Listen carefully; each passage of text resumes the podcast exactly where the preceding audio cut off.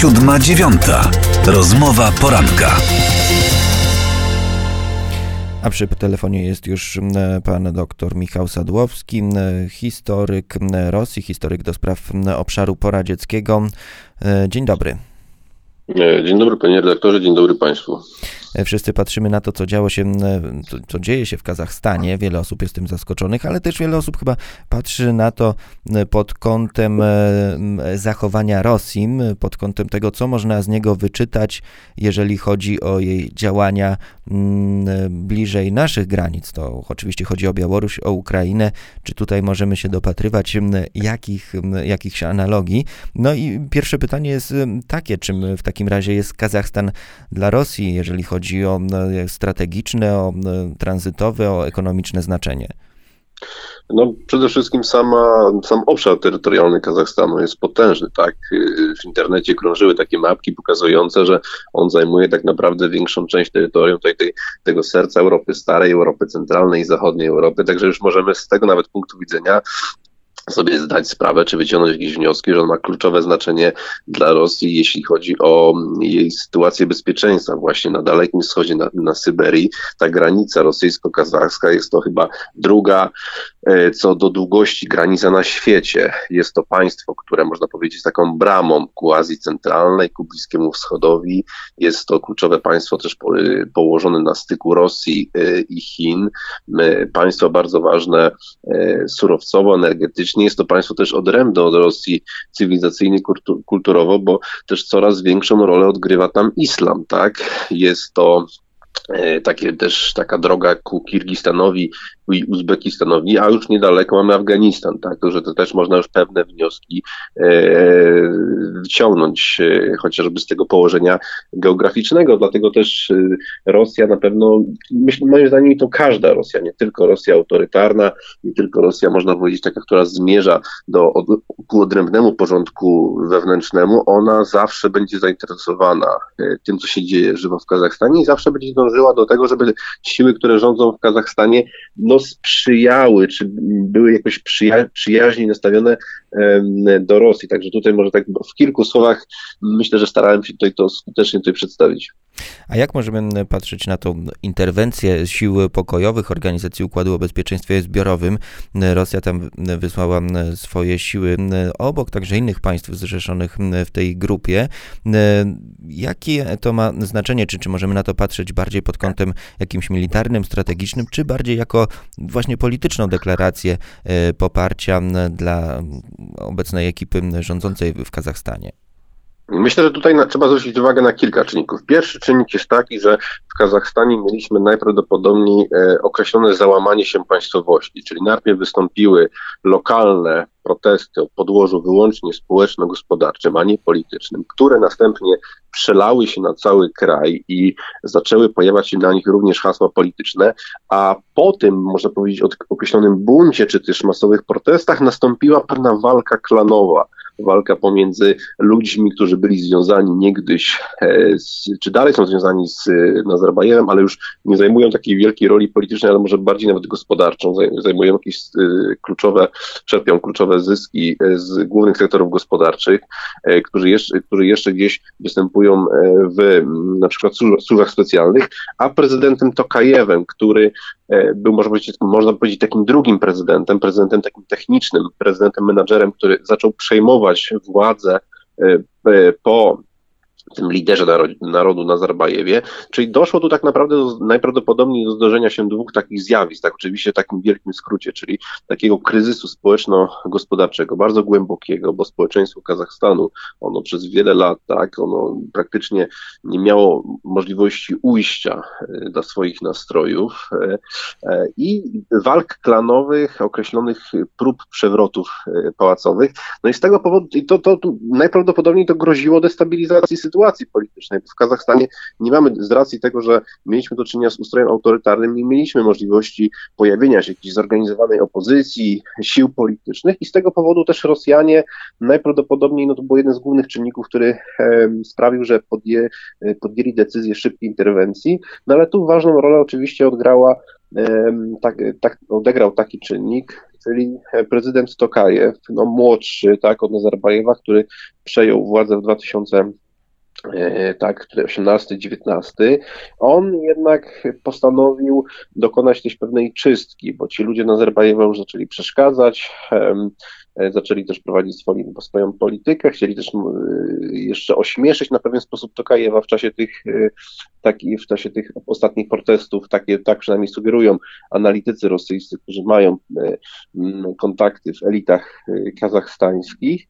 No i Tokajew, można powiedzieć, złożył pewien hołd lenny, być może tak to można nazwać, albo porozumiał się z Rosją, że Rosja zorganizuje misję, która pomoże mu ustabilizować sytuację e, w kraju, co też jest wygodne i dla Rosji, bo Rosja potrzebuje bezpiecznego i przyjaznego sobie Kazachstanu, a on wykorzysta te siły do e, pacyfikacji sytuacji w kraju i do pacyfikacji niezdecydowanych czy wrogich mu elit. No i ta, i ta jednak pacyfikacja idzie błyskawicznie. Mamy bardzo mało źródeł, ale wczoraj na przykład pojawiły się informacje z administracji prezydenta Kazachstanu, że ta misja miała trwać dwa tygodnie. Potem sam prezydent powiedział, że, y, że będzie trwała do momentu, aż y, sytuacja się ustabilizuje całkowicie, a dzisiaj rano, dosłownie przed chyba godziną, prezydent Kazachstanu powiedział w parlamencie, że podstawowe siły Organizacji Układu o Bezpieczeństwie Zbiorowym, podkreślam, podstawowe, zaczną opuszczać kraj w ciągu dwóch dni i potrwa to mniej więcej do 10 dni. I to jest pytanie, czy, mm, czy już czy sytuacja już się na tyle ustabilizowała, że władza jest de facto przyjęta i pacyfikacja się kończy i siły mogą opuszczać, ale pewnie tylko część, być może siły białoruskie, tam kirgijskie, y, ormiańskie, a częściowo Rosjanie zostaną dalej. Także to też jest sytuacja bardzo, bardzo rozwojowa, ale podkreślam, że na razie mamy bardzo mało, znaczy mamy informacje szczątkowe i bardziej oficjalne.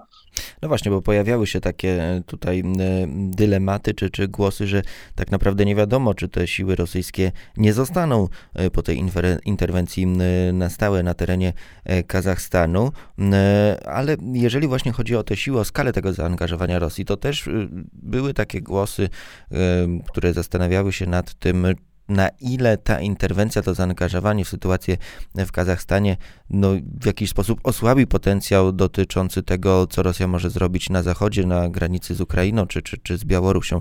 Czy, czy to jest e, faktycznie e, tak duża skala, że ona może wpłynąć na zaangażowanie w innych obszarach, e, jeżeli chodzi o, o, o kierunki zainteresowania Rosji?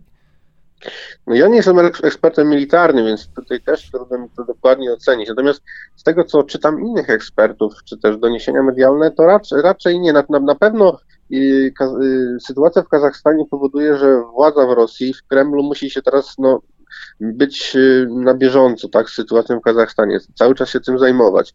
Więc to jest, to jest y, określony problem, tylko że z drugiej strony już dochodzą do, do nas sygnały, że ta sytuacja jest spacyfikowana, a z racji tego, że Tokajew y, przejmuje inicjatywę, to na pewno ten, to porozumienie Tokajew-Kreml czy Tokajew-Putin polega na tym, że teraz Tokajew ma uspokoić sytuację, ma uspokoić nastroje społeczne, ma wprowadzić pewne reformy, które ma, ma, ma zadowolić, mają zadowolić ludność. I to wczoraj Władimir Putin powiedział wyraźnie, bo Władimir Putin tutaj zwrócił uwagę, że z jednej strony ludzie, którzy protestowali na zachodzie kraju i domagali się tak obniżenia cen gazu, no mają swoje racje. To jest bardzo ważne, co Władimir Putin powiedział. Dopiero później, w drugiej części wypowiedzi, Władimir Putin powiedział, a ci ludzie, którzy wykorzystali te protesty, to, to, to na pewno są powiązani już z Zachodem, to jest jakiś na wzór ukraińskiego Majdanu, więc myślę, że e, Kreml teraz chce jak najszybciej do, doprowadzić do uspokojenia sytuacji w Kazachstanie. Liczy, że bardzo szybko zrobi to Tokajew. Właśnie dzisiaj wystąpił jeszcze w parlamencie o naznaczenie premiera y, y, Alihana Smajłowa, który jest no, ekonomistą, jest specjalistą od gospodarki, więc pewnie w tym kierunku takiego mm, polepszenia sytuacji gospodarczej będzie to szło najprawdopodobniej. Natomiast z drugiej strony Rosja ma bardzo, znaczy wbrew pozorom, ma bardzo dobrą pozycję negocjacyjną teraz ze Stanami Zjednoczonymi, może zamanifestować, może powiedzieć, że potrafi e, stabilnie, znaczy potrafi e, wpływać na obszar poradziecki tak, że na tym obszarze jest spokój, stabilność i nie ma tutaj e, walk, a z drugiej strony Rosja, i tutaj zwrócił, zwrócili wczoraj uwagę analitycy rosyjscy, Trenin i Dubnow, że Rosja po wojnie w Karabachu i po protestach Białorusi już postawiła, wytyczyła bardzo wyraźną czerwoną kreskę, że jej interesy zamykają się na pewnej obszarze, na pewnej części obszaru poradzieckiego i Zachód nie ma w ogóle prawa tam wkładać swoich rąk. I właśnie to też jest pokazanie, że e, proszę nie tykać Kazachstanu od strony politycznej, geopolitycznej, wojskowej, to jest rosyjska strefa wpływów i proszę tutaj e, swoich rąk, szczególnie zachodnich, mówiąc kolokwialnie, nie pchać, my sobie poradzimy, a poza tym wy nie macie instrumentów, żeby to działać. I na pewien sposób to będzie wykorzystywane, czy na pewno było moim zdaniem wykorzystywane w Genewie pod kątem e, ukraińskim, tak, ale pod kątem Białorusi pewnie również będzie to w przyszłości wykorzystywane. No właśnie o te rozmowy w Genewie chciałem jeszcze zapytać, bo Rosja, no można powiedzieć, e, podnosi e, tutaj skalę i, i, i licytuje coraz dalej. Zażądała tego, żeby NATO cofnęło się do granic sprzed 97 roku, a więc do granicy, kiedy to jeszcze w ramach sojuszu nie było chociażby Polski. Czy to są, Rosja faktycznie może liczyć na spełnienie tych żądań, czy to jest licytacja po to, aby osiągnąć te trochę niżej postawione cele? Znaczy na pewno naczelnym celem, strategicznym celem Rosji jest, obniż, jest y, obniżenie zaufania do NATO, jest y, osłabienie NATO. Natomiast z drugiej strony to są oczywiście zawyżone żądania i Rosjanie doskonale sobie zdają sprawę, że to że to jest, to te żądania są wysunięte aż na to i przede wszystkim ma to służyć naciskowi, bo ponieważ y, dochodzą sygnały ze strony rosyjskiej, że strona rosyjska jest rozczarowana postawą Stanów Zjednoczonych w tym zakresie, że mamy rok 2019-2020, jest sytuacja covidowa, a nadal funkcjonują sankcje, nadal jest nierozwiązana sytuacja na Ukrainie, nie ma porozumień miejskich, więc Kreml y, postanowił wykorzystać swój e, potencjał militarny i też zamanifestować Stanom Zjednoczonym, że nie można lekceważyć interesów rosyjskich, interesów kremlowskich, zwłaszcza kiedy Stany Zjednoczone dokonują wyraźnej reorganizacji e, strategii, wycofały się z Afganistanu i zmierzają na taką e, pogłębioną konfrontację z Chinami. Więc, Stany, więc Rosjanie chcą zamanifestować swoją siłę, zdolności militarne. E, ostatnio to się udało no, skutecznie, bo bardzo szybko zakończono wojnę w Karabachu też dzięki interwencji rosyjskiej. W Kazachstan również dowodzi, że Rosjanie potrafią e, bardzo szybko podejmować decyzje i wysyłać kontyngenty wojskowe. I moim zdaniem to jest taki nacisk, żeby po prostu wynegocjować jak najwięcej, jeśli chodzi o e, Ukrainę, tak? Przede wszystkim Ukrainę, żeby jednak uznać, czy tą proces federalizacji e, i tych republik donieckiej i ługańskiej. No i przede wszystkim, e, żeby otrzymać nawet słowne, nawet nieoficjalne gwarancje, że NATO nie będzie już chciało rozszerzać współpracy z państwami poradzieckimi, czyli głównie tu chodzi o Ukrainę, chodzi o y, Gruzję. Myślę, że to jest głównym celem i to Władimir Putin próbuje teraz y, osiągnąć. No być, być może jeszcze mm, zgodę na uruchomienie Nord, Nord Streamu, żeby nie było żadnych problemów. Także na pewno realnie te żądania są o wiele niższe, no ale dla Rosji, dla tej Rosji putinowskiej kluczowe i zobaczymy, jak te rozmowy się potoczą. We wtorek mają strony NATO i Rosja wrócić do rozmów. Nasza rozmowa już dobiega końca, drodzy Państwo. Naszym gościem był dr Michał Sadłowski, Uniwersytet Warszawski, ekspert do spraw obszaru poradzieckiego. Bardzo dziękujemy, pozdrawiamy. Dziękuję bardzo, do widzenia. Siódma dziewiąta. Rozmowa poranka.